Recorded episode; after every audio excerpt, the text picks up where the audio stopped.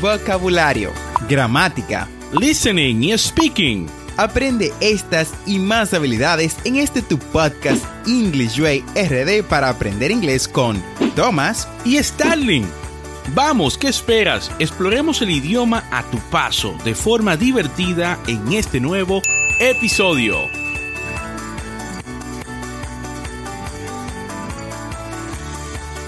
Hi Thomas, how are you doing today?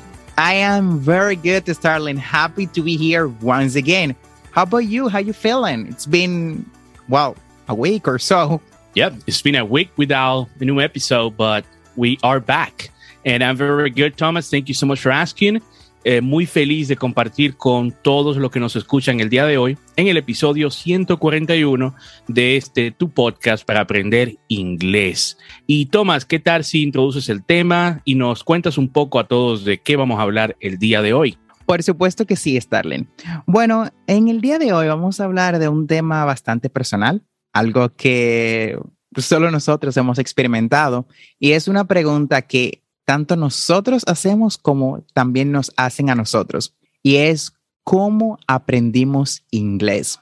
Una pregunta que hemos escuchado cientos de veces y nosotros mismos hemos hecho millones de veces a las personas. Así es. Vamos a, bueno, desde el inicio de nuestros recorridos acá, hablando inglés, hasta lo más reciente. Así es, así es, Tomás. Eh, creo que es un tema muy interesante porque muchas personas, como indicas, eh, nos han preguntado cómo aprendieron, especialmente sabiendo de que no, no hemos vivido nunca en un país de, de habla inglesa.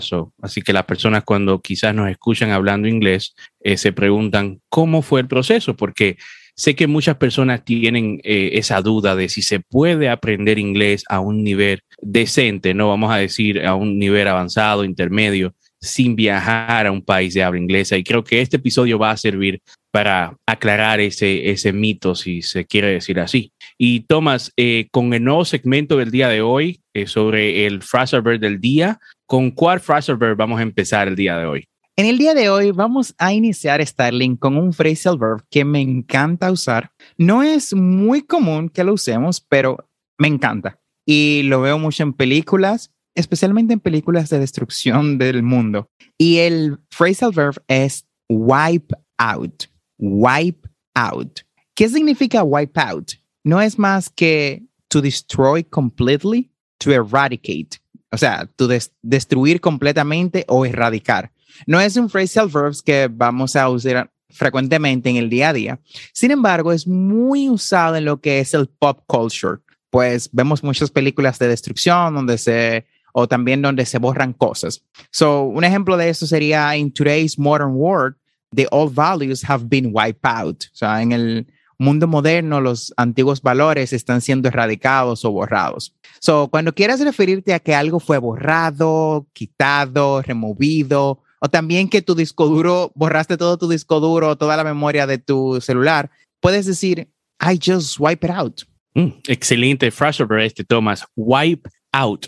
Y como dices, no es muy común escucharlo, pero como siempre me gusta a mí decir en el podcast, si quieres alcanzar un nivel intermedio avanzado, expander tu vocabulario debe ser una tarea pendiente y este, esta forma de hacerlo con los Fraserberg es muy útil. Y vamos a estar en cada episodio llevando un Fraserberg nuevo para todos ustedes para que así puedan ampliar su vocabulario. Y toma, ya entrando en materia, yo sé que tú estudiaste en una, en una academia de inglés muy prestigiosa de aquí en nuestro país. En mi caso, mi experiencia fue un poco eh, diferente en cuanto a si estudié en una, en una academia formal. Pero nos puedes contar un poco de cómo tú iniciaste en esto del aprendizaje de inglés, lo hiciste desde niño, lo hiciste ya cuando estabas en la universidad o cómo pasó eso. Bueno, dices prestigiosa, pero tampoco es tan, tan, tan prestigiosa.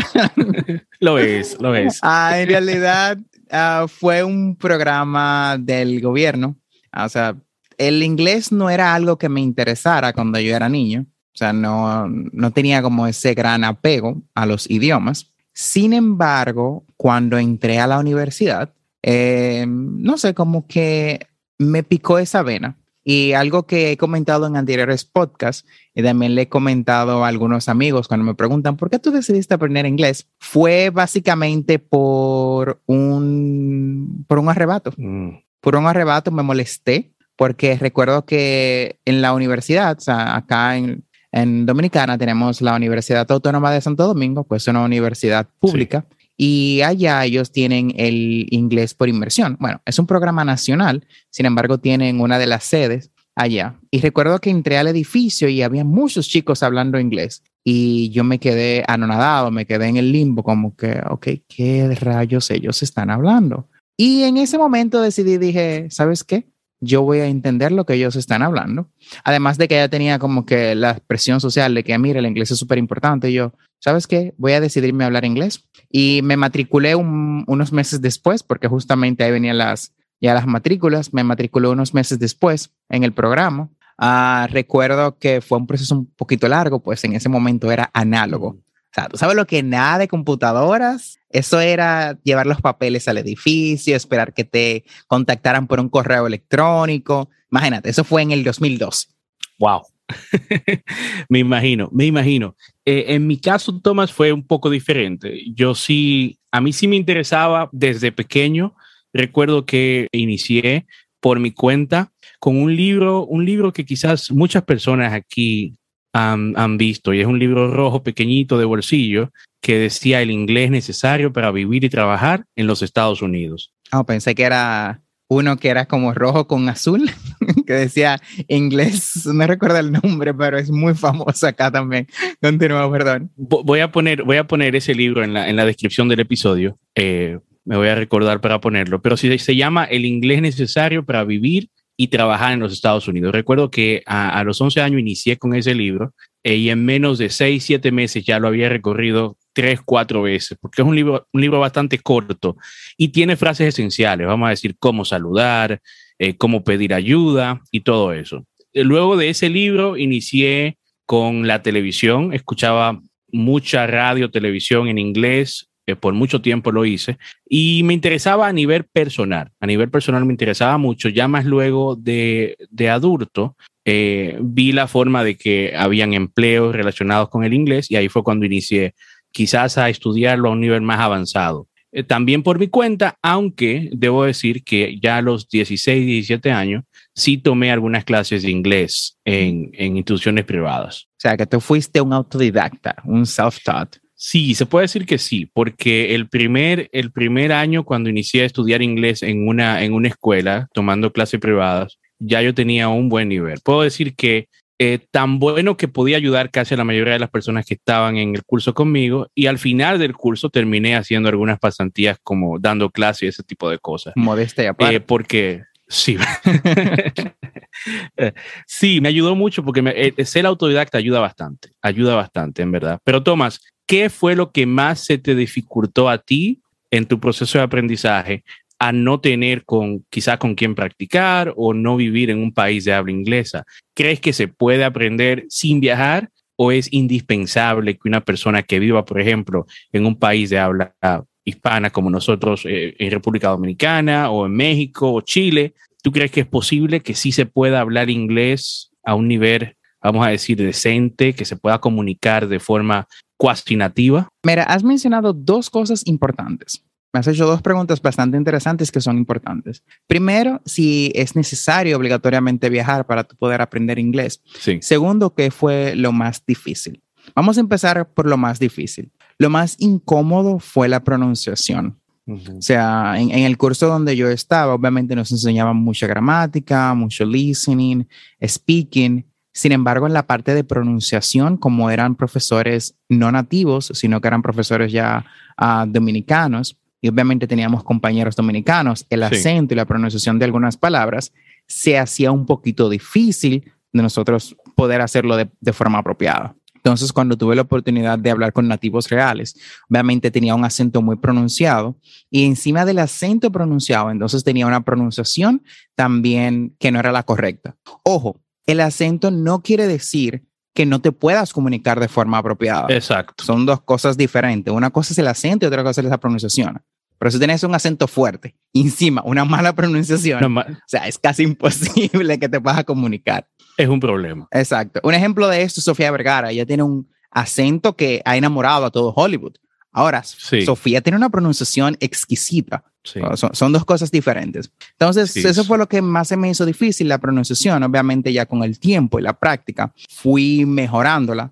Y incluso en el, en el episodio anterior, tratamos de imitation technique. No sé si recuerdas. Así es, así es, sí. Esa técnica, esa técnica muy usada y que ayuda bastante con ambas cosas, la pronunciación y el aspecto de la fluidez. Exacto. Esa técnica me ayudó muchísimo muchísimo. Te voy a comentar ahora el por qué. Eh, o sea, cuando luego de que termine el curso, eh, algo que mencionaste, respondiendo a tu otra pregunta, eh, algo que mencionaste, si es necesario viajar a los Estados Unidos o a un país de habla inglesa.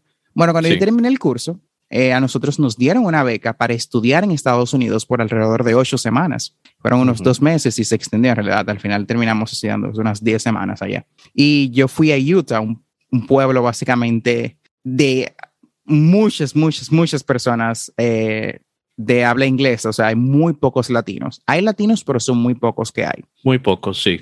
Entonces, eh, fui allá y para mi gran sorpresa, durante las 10 semanas, sí estuve estudiando, compartiendo la, la cultura y para serte honesto, yo cuando llegué allá estaba en B1 y mm, el progreso no fue, wow, gran, un gran progreso. Yo todavía estaba en B1 al final cuando yo llegué a República Dominicana. Y recuerdo que apliqué a, un call a varios call centers y me rechazaron, lo cual me hizo sentir muy mal.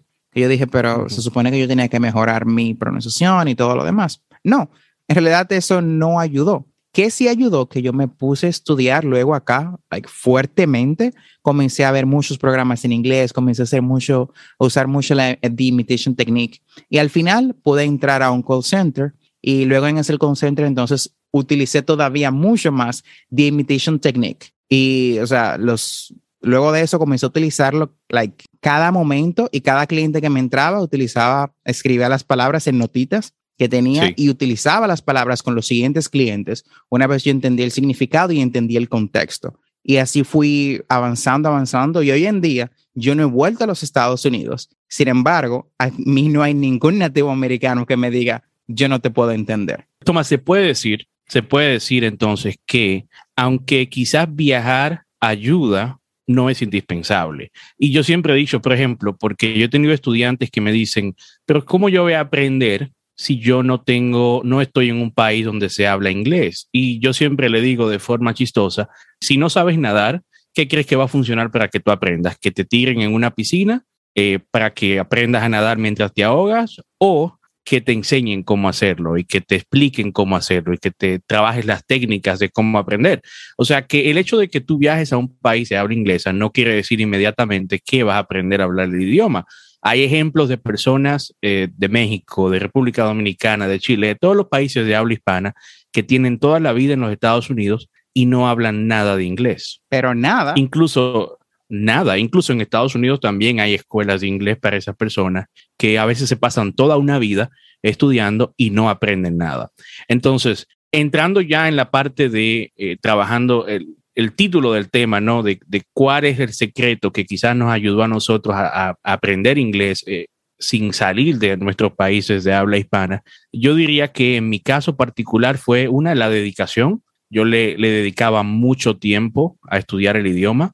La inmersión, o sea, yo hacía inmersión sin saber que se llamaba inmersión, porque ahora domino el término y lo conozco, pero en ese tiempo yo hacía inmersión de forma eh, autodidacta. Yo me levantaba en la mañana con canciones en inglés, ponía televisión en inglés, escuchaba la radio en inglés y leía en inglés. O sea que mi día completo eh, yo dedicaba algunas seis, siete horas a consumir contenido en inglés sin preocuparme por estudiar las estructuras gramaticales o si o, cómo se dice esto, cómo se dice aquello, o traducir. Eso no lo hacía porque en realidad no estaba estudiando, sino que estaba consumiendo contenido. Y yo diría que si tú estás intentando aprender inglés y no, y no estás en un país de habla inglesa, esa sería la forma perfecta para tú poder avanzar.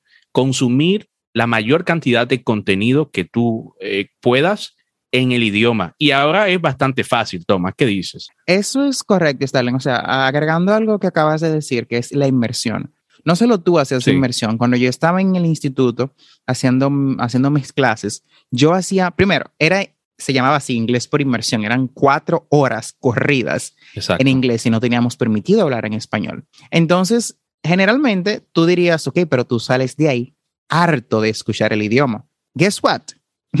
yo llegaba a mi casa y yo soy un fiel amante, siempre he sido un fiel amante de um, los, uh, el, audio, el audiovisuales, o sea, ver TV, ver series, cualquier cosa que sea audiovisual, yo soy un gran amante de eso. Y me pasaba cuando era joven, cuando era niño, 5, 6, 10, hasta 15 horas frente a la TV. No es saludable, no lo hagan, pero sí. El fin es que cuando yo llegaba, yo recuerdo, yo no tenía cable, pero sí mi tío tenía cable. Yo iba a casa de mi tío, llegaba del inglés por inmersiones, estaba también en la universidad. Yo iba a casa de mi tío y yo generalmente tomaba dos horas de descanso. Yo ponía un programa, me encantaban las caricaturas. Yo ponía una caricatura y le cambiaba el idioma al inglés. Yo me pasaba las siguientes dos horas viendo las caricaturas totalmente en inglés. No entendía ni mierda, pero las, las vi en inglés. Exactamente. Y después de eso, entonces me ponía a hacer mis tareas mientras escuchaba música en inglés y me encantaba también leer los fines de semana. Yo generalmente tenía libros y comenzaba a leerlos en inglés, no en español. Exacto, sí. Eh, tu recorrido, aunque diferente al mío en el sentido de dónde estudié o dónde estudiaste, eh, es igual. Y, y ahí está el secreto que yo les quiero dejar a todos ustedes para aprender inglés, es la inmersión, o sea, consumir la mayor cantidad de contenido que tú puedas en el idioma que quieras aprender. En este caso, vamos, estamos hablando del inglés te va a ayudar a aprender inglés de forma natural, te va a ayudar con la pronunciación, te va a ayudar con la fluidez. Y yo diría, en mi caso yo lo hacía de una forma que quizás si una persona que no me conocía me veía haciéndolo, era casi obsesivo porque yo lo hacía todo el tiempo. O sea, yo escuchaba una, eh, películas en inglés, veía una película en inglés, escuchaba la radio, escuchaba canciones en inglés y leía en inglés. Y leía en voz harta, en voz harta y a veces hasta me grababa con el teléfono y lo hacía frente al espejo. Lo hacía natural. En realidad no sabía que era una técnica, ni para mí no estaba estudiando, yo me estaba entreteniendo porque yo escuchaba a una persona hablar y repetía lo que esa persona decía de forma natural, tal como lo hacen los niños. ¿Qué dices, Tomás?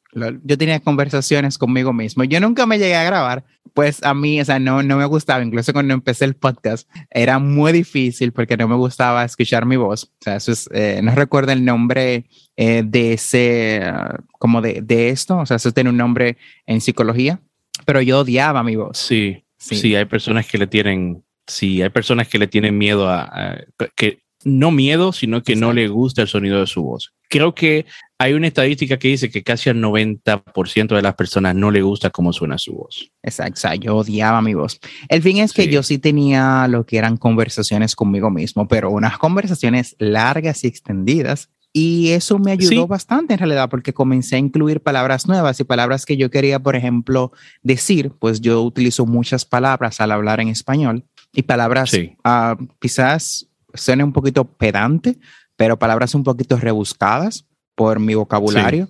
Entonces no encontraba cómo decir esas palabras en inglés. Entonces tenía que anotarlas, comenzar a buscarla y verificar cómo se usaba en el contexto adecuado. Exacto. Y eso me ayudó mucho. Sí, eso, y eso ayuda bastante. Yo recuerdo que en, la, en mi habitación tenía una, una parte de la habitación, una pared donde yo ponía una cartulina y escribía todas las palabras que yo quería aprender durante esa semana y, eso me forzaba que cada día cuando yo me levantaba yo las veía. A veces le escribía cuando no tenía cartulina, le escribía en algunos objetos de la casa, que a mi mamá, por cierto, no le gustaba.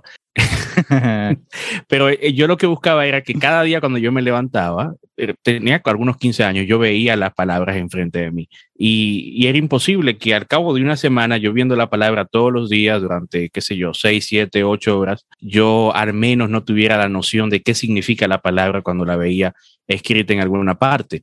Y, y, todo eso ayuda mucho. O sea que yo diría que en resumen es ponerte a la mayor cantidad de inglés posible, dedicación y de una manera u otra tener motivación. Entonces, Tomás, ya para resumir y, concluir con este tema eh, brevemente, ¿qué dirías tú que es el secreto para que una persona que no vive en un país de habla inglesa aprenda inglés en una línea? Y luego yo digo, ¿cuál es el secreto para mí? Para mí, el secreto son dos cosas. Primero, que te guste. O sea, si no te gusta el idioma, olvídalo, no lo vas a aprender. No importa cuánto te esfuerces. Primero que te guste el idioma. Eso es vital. A mí al principio no me gustaba, después me enamoré. Me enamoré profundamente del inglés y aún todavía estoy enamorado del inglés y aprendo palabras nuevas. Segundo, algo que ni sabía que en ese momento yo tenía y era disciplina. La disciplina no se cultiva de un día para otro y sé que es muy difícil, créanme, es muy difícil. Para mí no era sencillo yo tener que ir a la universidad desde 7 de la mañana a 12 del día, luego ir al inglés desde la 1 del día hasta las 5, 6 de la tarde, hasta las 5 de la tarde, perdón.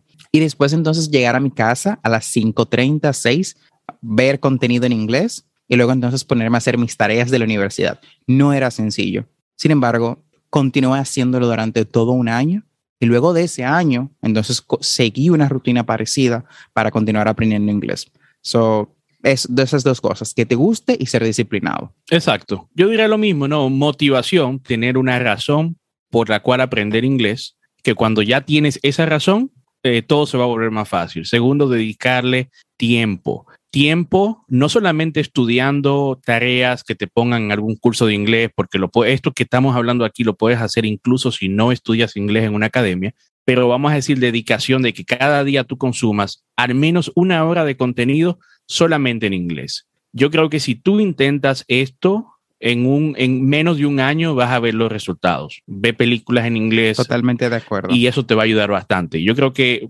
ambas, ambas eh, formas o ambas métodos de estudio que hemos explicado aquí coinciden en lo mismo, tener una motivación y dedicarle tiempo al consumo de contenido.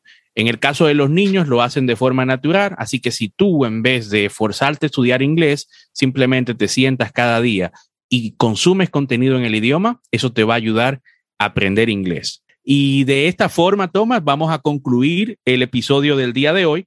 Espero que este tema les ayude a ustedes a aprender inglés y a motivarse a estudiar inglés, a saber que sí se puede, aunque no vivan en un país de habla inglesa. Y recuerda eh, suscribirte a este podcast en tu reproductor de podcast favorito como Spotify, Apple Podcast, Google Podcast o cualquier otra aplicación de podcast. Y así vas a tener todos los episodios que publicamos cada semana. También recuerda visitar las notas del episodio en englishwayrd.com.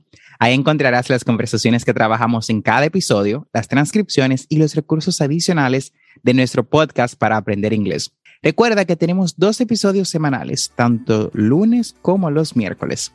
Así es, and don't forget to practice. No olvides practicar. La práctica hace al maestro. Practice is the key to success. Y recuerda ir a Spotify o Apple Podcast y darnos cinco estrellas si te gusta este contenido. Bye for now, Thomas. Bye bye, Starling.